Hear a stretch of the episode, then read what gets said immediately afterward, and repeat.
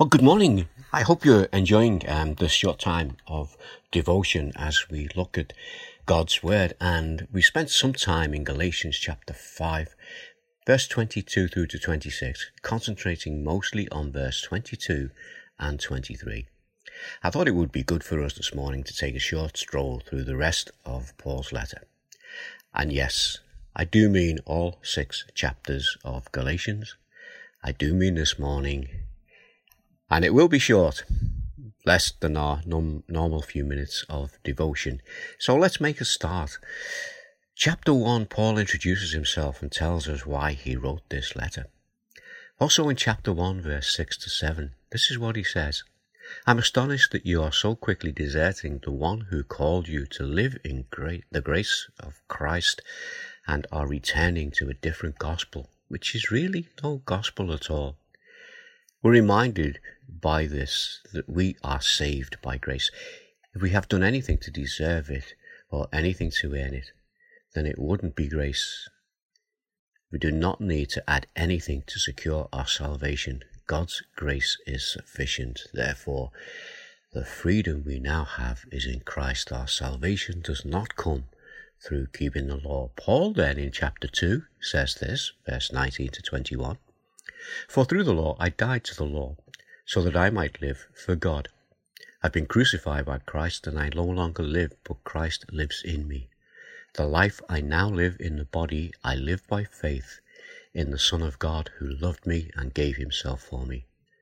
I do not set aside the grace of God, for if righteousness could be gained through the law, Christ died for nothing. We come to chapter 3. So just a couple of verses from chapter 3 to give us a, a feel of what is being said here. 23 to 25. Before coming, before the coming of this faith, we were held in custody under the law, locked up until the faith that was to come would be revealed. So the law was our guardian until Christ came that we might be justified by faith. Now that this faith has come, we are no longer under a guardian. I did uh, mention at the beginning that if you consider what the Bible says about the law, that is the Old Testament law, the Ten Commandments, and all the things that Moses said. But now we're going to go to chapter 4, verse 7. So you are no longer a slave, but God's child. And since you are his child, God has made you his heir. Then, on to chapter 5. I told you it wouldn't be long. And verse 1 says this It is for the freedom that Christ has set us free. Stand firm then, and do not let yourselves be burdened again by a yoke of slavery. Also in chapter 5, verse 7, he said, You are running a good race, or you were running a good race. And then in chapter 5, 16 to 17, So I say, walk by the Spirit, and you will not gratify the desires of the flesh, for the flesh desires what is contrary to the Spirit, and the Spirit what is contrary to the flesh. They are all in conflict with each other, so that you are not to do whatever you want, but if you are led by the Spirit, you are not under the law. And then in verse 22 to 23, but the Spirit of the fruit is love, joy, peace, forbearance, kindness, goodness, fullness, gentleness, and self control. Against such things there is no law. We know that verse, don't we? Chapter 5 also, verse 25 to 26. Since we live by the Spirit, let us keep in step with the Spirit. Let us not become conceited, provoking, and envying each other. On to the final chapter, chapter 6, verse 9 to 10. Let us not become weary in doing good, for at the proper time we will reap a harvest if we do not give up. Therefore, as we have opportunity to let us do good to all people, especially to those who belong to the family of believers. And then finally, in verse 18, the grace of our Lord Jesus Christ be with your spirit, brothers and sisters. Amen.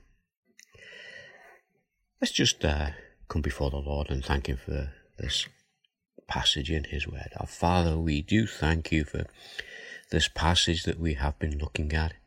We thank you for the great truths that it contains. I know we've concentrated on the fruit of the Spirit, and our Father, we ask that we might learn from these things, that we not just have an head knowledge of them, but our Father, we ask that you help us to apply them to our daily lives. We think of this coronavirus that we're still going through and the restrictions we still have upon us. And we ask your blessing upon us as we continue with this. We do thank you that there is lights at the end of the tunnel, that there is an opportunity for churches to open, but there are still many hurdles to cross before we reach that point. And again, we pray for wisdom for those who will need to make decisions that will apply to all of us, that will still keep us safe from this coronavirus, but will also help us to gather together and meet together in your presence. But our Father, we thank you that we've been able to do this and we can still continue to do this because you are everywhere. You are always there for us.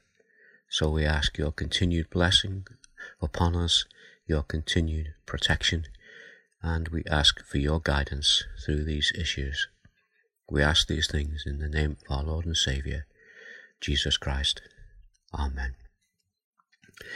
Well, I mentioned that we would go through that uh, book of Galatians, and if you want to go back and read it and just consider the things that we have learned from it, and what I'd like to do just before I go, I'm going to read them through again this time without any comment in between the little passages and without reference to the chapter or verse. Uh, so let's just sit back for just this moment and listen as I read through this for us. And it's Paul speaking. This is what he says. I'm astonished that you are so quickly deserting the one who called you to live in the grace of Christ and are turning to a different gospel, which is really no gospel at all. For through the law, I died to the law so that I might live for God. I have been crucified with Christ, and I no longer live, but Christ lives in me. The life I now live in the body, I live by faith in the Son of God, who loved me and gave himself for me. I do not set aside the grace of God, for if righteousness could be gained through the law, Christ died for nothing. Before the coming of this faith, we were held in custody under the law, locked up until the faith that was to come would be revealed. So the law was no longer our guardian until Christ came, so the law was our guardian until Christ came, that we might be justified by faith. Now that this faith has come, we are no longer under a guardian. So, you are no longer a slave, but God's child. And since you are his child, God has made you his heir. It is for freedom that Christ has set us free.